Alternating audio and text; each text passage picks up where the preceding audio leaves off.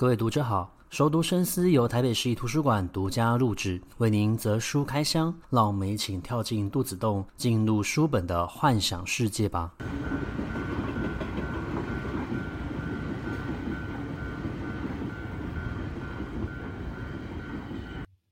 各位听众好，欢迎回到熟读深思。在上一集节目，我们邀请到了联安社总干事吴伯勋先生来到了节目现场，与我们分享有关于他们在今年度获得了无形之川保存北馆项目的呃过去他们成立社团的一个历程，他们经营的心得，以及在进入网络时代之后的感想。那今天这一期节目也蛮特别的，我们是跟台北文化奖合作。那台北文化奖其实呃发展至今已经二十七年了，他们在每一年度会从各个领域来挑选。对于推展文化有特殊贡献者，那他们期许这一群人可以透过他们的努力，将传统的文化带入到了现代的生活，甚至走向国际化的发展。那在今年度二十七周年呢，他们选了四位得奖者，分别是台湾现代诗启发的雅贤先生。再来是牯岭街小剧场的姚立群先生，以及深耕于建筑物的保存以及历史建筑遗产的保存的米富国教授，还有一位是深耕于纪实摄影的张前奇先生。那么在今天的节目，我们将以台湾现代诗启发的雅贤先生来作为整个节目的主干。我们主要挑选了他的三部作品哦。那这三部作品，呃，不单是他的创作，也还跟另外一位诗人有着一段忘年之交。那么今天我们所挑选的作品，分别是《雅贤回忆录》，它是由雅贤先生口述，新上野先生负责做文字的整理。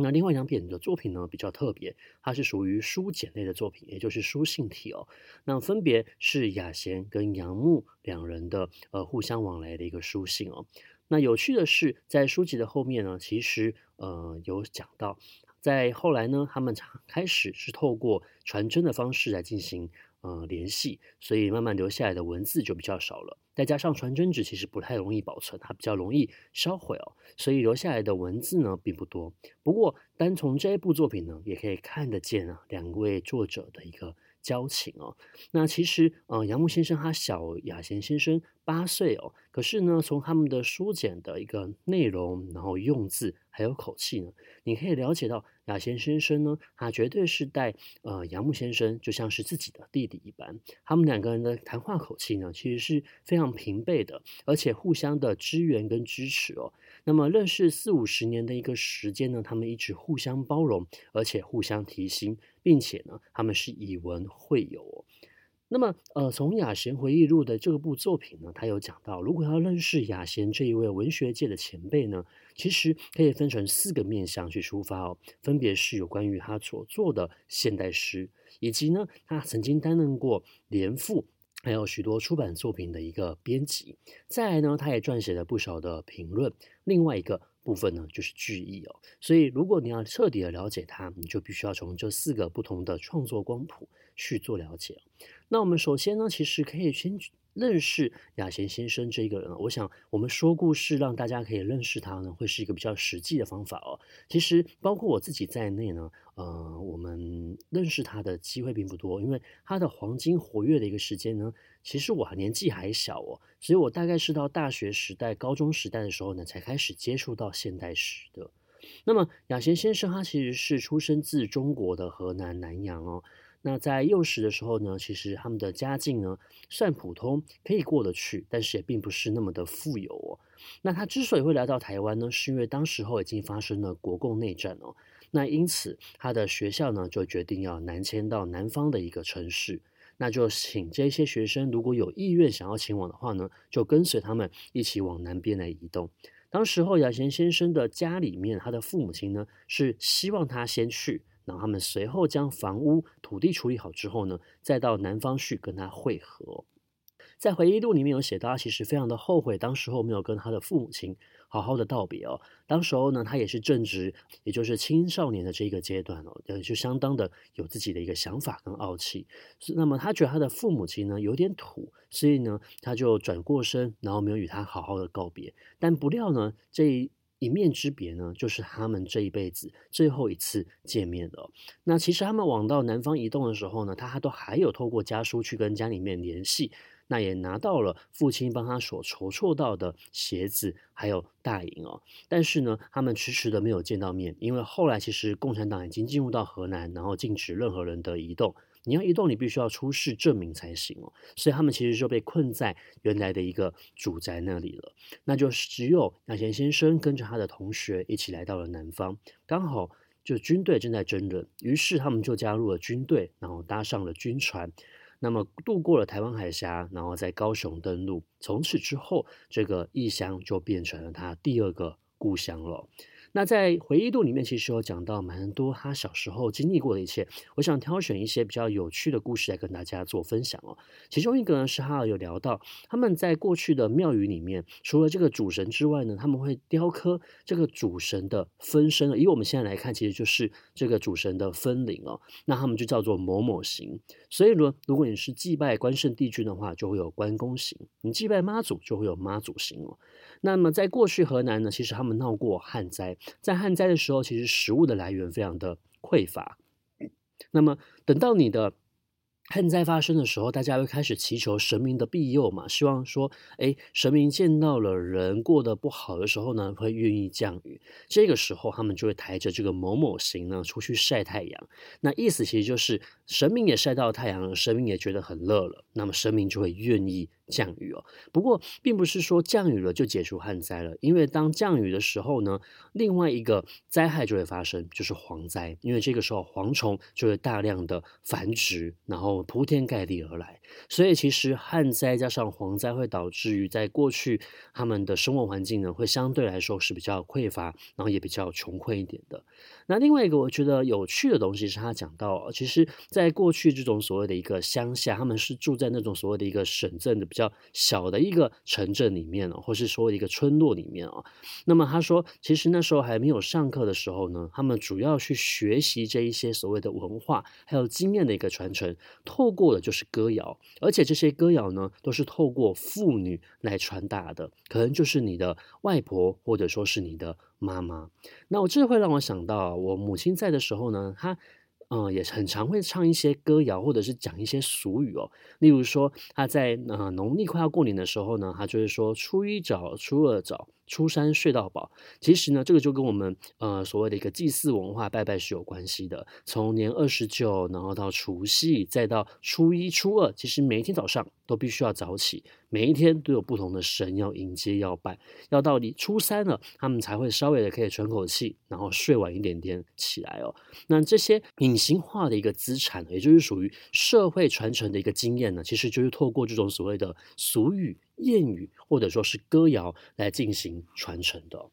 那么在这个呃回忆录里面，其实他还有讲到另外一个东西呢，呃，比较偏向于他来到台湾了。那不知道大家去到西门町的时候有没有发现到，其实西门町那个地方有非常多的江浙菜馆。其实这些江浙菜馆就是当时候来到台湾的呃所谓的老兵军官们呢，他们想念当时候他们家乡的一个家乡菜。因此，就在这个地方落脚，然后开设了呃有他们家乡味的一个菜馆哦。那他也讲到了这些菜馆，其实呃都算是一种非常重要的一个文化遗产，台湾的一个文化，你也可以看成它就是某一个时代发展的一个光谱，还有脉络。那么亚贤先生他来到了台湾，然后住在高雄，还有讲到当时候的眷村其实是由蒋宋美龄去做一个募捐的。那募捐可能就是来自于各行各业，比如说金融业，然后影剧业。所以呢，那一些村落、那些眷村呢，就会以当时候呃募捐的主要对象获得到的钱的来源对象呢来命名。例如说影剧一村、影剧二村哦。那么雅贤先生后来就来到了复兴岗，然后来念所谓的干校。干校其实就是当时候他们希望可以去重振文化，然后呢，也可以让这些军官受到教育，然后受到教育之后呢，可以再回报国家哦。因此，亚贤先生当时候就来到了复兴岗干校哦。那我不觉得有趣的就是，我也曾经在复兴岗附近的阅览单位工作过。那么从这个稻香分馆的楼上，其实就可以看到呃国军他们的一个学校哦。那以前其实这些军官他们在收假的时候呢，他们会找一个地方换衣服，然后再回去学校。有些时候，你就会在图书馆的厕所看到他们集体的过来换上他们的军服。那他们放假的时候呢，也会来到图书馆来换便服。那当我看到回忆录里面写到这一段的时候，我其实非常的呃熟悉，而且呢，又觉得哎，又有一点点历史的渊源在了。那么亚贤先生其实就是念了干校，然后在这个时期呢，他们就发表了一个非常重要的诗刊，叫做《创世纪》哦。那《创世纪》这一部诗刊，我觉得蛮有趣的，就是它是由三位主要的诗人来进行创刊的，分别是张默、洛夫还有亚贤。那么后来还有很多其他的诗人呢，一起共同加入他们这个创作的一个环节哦。那么，呃，后面的一个内容，其实整个回忆录里面，他分享了非常多，呃，他与其他的文人相交的一个结果。我很喜欢的一件事情，就是我发现雅贤先生，他真的是一个非常温厚的人，而且呢，他对人十分的诚实、善良又诚恳，然后具有温厚之情哦。这是怎么说呢？就是他所写到的这些诗人，他几乎没有写到这些诗人的坏。反而呢，我觉得透过这本回忆录哦，有一些诗人或许已经消失于文学的大海之中了，我们可能也没有多少人记得他们的名字，但是却借由亚贤先生他的这些记忆的一个整理、回忆的一个整理呢，让我们知道，原来其实在整个文学的红海之中，曾经出现过这样的一位诗人，只是我们未曾有机会认识他而已哦。那么在这个地方呢，我就必须要加入我刚刚说前面所讲过的两本书简哦。这两本书简呢，分别是杨牧书简跟雅贤诗简，那就是他们呃寄给对方的信整理而来的。那我为什么会说呃两位杨诗人他们其实关系非常的熟络，甚至是一种平辈的一个相处呢？主要是我从呃杨牧的一个书简，他致雅贤的这个部分呢。去读到，我就发现到，诶，他们两个人的说话其实非常的像朋友，而且有些时候呢，他们就是就事论事，也不会担心，呃，对方会不会因此而生气哦。那我很喜欢亚贤先生，其实也有讲过，他说，我们都是诗人，我们都是文人，那么每一个人呢，都是在创作自己各自的一个文章，我们是以文而会友，但是呢，并不需要去，嗯、一定要去界定清楚谁的好，谁的不好哦。那么，如果我们今天以自己的一个本位主义出发的话呢，我们之间就没有办法好好的相处，必然就是会生所谓的好恶之心。那么他觉得，啊、如果今天这些文人、这些诗人、这些小说家，因为一些问题，因为一些小小的争执，从此不相往来的话，其实是非常大的一个损失哦。因此，他举了李白的诗，在李白的诗里面有讲到所谓的敬亭山哦。那么这个敬亭山呢，它其实不是单纯的指一座山而已，它其实指的是一种相慕如沐之情，而且互相的友爱跟尊重。那那么他觉得所谓的文人其实就应该要是这样子的一个相处，我们互为对方的镜子，但是我们也互为对方的榜样，甚至我们应该互相给对方。更真诚的一个赞美哦。那其实，在杨牧书简的后面，他其实有讲到说，他们其实中间有发生过一些误会。这些误会虽然没有让他们完全的不联络了，可是较为生疏。那可能在书简里面所讲到的内容，也可能就是就事论事，只谈论所谓的一个工作。但是呢，你可以从杨牧给雅贤的一个文字，感觉得到他非常的重视这个朋友。他甚至不希望，因为我们发生了这些误会跟争执，或是有一些理念或是意见上面的一个不合。而导致我们慢慢的一个梳理哦。那其实呃，在后面查资料的时候呢，我也有查到啊，雅贤知道杨牧在他呃因病去世前的半年呢，他发现呢，哎，他偶然联络上他了，然后发现他变得非常的消瘦的时候呢，他其实是非常难过的，他就好像是呃有预感到可能快要失去这个重要的朋友了。那我们刚刚讲到两个人非常的要好哦，另外一个证据呢，就是雅贤其实称呼杨牧呢是非常亲密的。杨牧有另外一个诗名叫做叶山哦，那么叶山的这个诗呃笔名呢，其实他就呃用所谓的一个山这个字呢来称呼他。那雅贤在他的书简里面就会讲到，他会称称呼杨牧呢是所谓的一个山子。子，就是儿子的子哦，所以你可以感觉到他们其实关系非常的亲密，然后你也可以看见他们两个人其实就是一个忘年之交，然后互相的砥砺，互相的成长，然后一直在专精于呃新诗的一个创作，甚至不吝惜去提携后辈跟认识的一个人哦。那么《创世纪》这一部呃，讲回到这一部诗刊，这部诗刊其实在。发表的时候呢，历经非常多的磨难，甚至杨牧他们有些时候呢，必须要每个月去典当自己的鞋子、军鞋，然后把这些东西典当出去，到下个月有钱的时候呢，再把它赎回来哦。那有些时候没有赎回来，可能这些东西就变成死当了。甚至他们当时候其实非常的匮乏、穷困。那有些时候去面摊吃饭的时候呢，就必须要赊账哦。甚至有些时候会遇到老板用言语来暗示他，就是他的钱账还没有清，所以呢，建议他。点少一点点，不要再点所谓的配菜了，简单点一个面，然后招待朋友就好了。不过他们当时候虽然穷困，但是他们的。呃，热情非常的足够，他们几乎把他们所有的精力投入在创作，投入在诗刊的一个呃发行发表，然后希望可以去重振整个呃文艺的一个复兴哦。我觉得那是一个所谓的一个台湾文学的一个文艺复兴哦。那我也觉得他讲到一件事情很有趣啊，他说，其实，在那个年代五六零年代的时候，有很多从中国来到台湾的文人学者，我们的他们的创作其实是一种呃所谓。的一个乡愁的创作，因为他们从他们的故乡来到了异乡哦，可是慢慢的啊、也开始融入到整个台湾。那么等到他们有第二代、第三代的时候，就会完全的本土化了。可是呢，他觉得在这个五六零年代，然后这种所谓的一个乡愁文学的一个展现呢，其实是台湾文学文坛一个非常重要的一个里程碑，也是它的一个特殊之处哦。那他们在创作《创世纪》的时候呢，其实真的就是从眷村出发的。那这个眷村是哪里的？是高雄明德新村四十号哦。那这个地方呢，其实就是他们当时候发表。诗刊开始的一个起源地哦。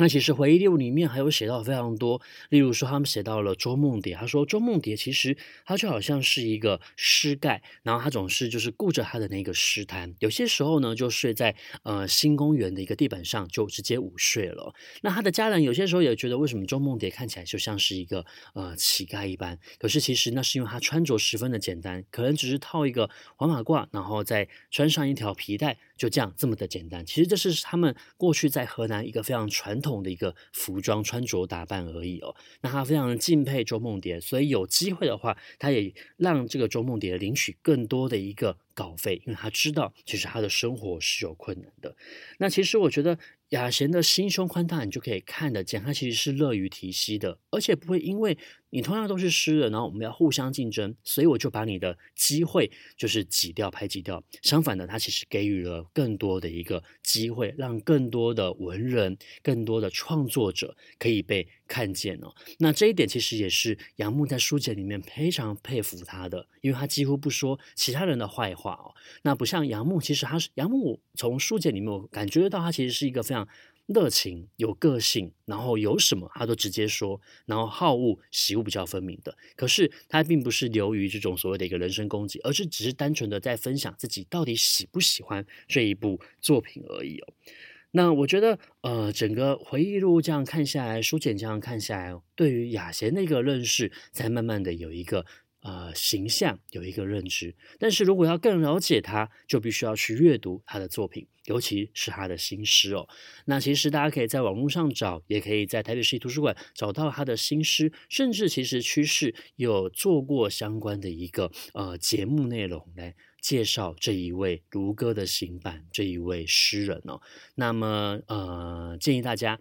有机会的话，真的要好好的读一下新诗。其实，我觉得读新诗有些时候，我们看似好像不太理解为什么文字会这样子编排，可是当你读过去的时候呢，它往往有意外的一个疗愈效果。那我们今天的节目内容就介绍到这个地方，也希望你喜欢我们的节目。如果你喜欢的话，也欢迎分享给你喜欢阅读的朋友。我们在下一集的空中书房再见，拜拜。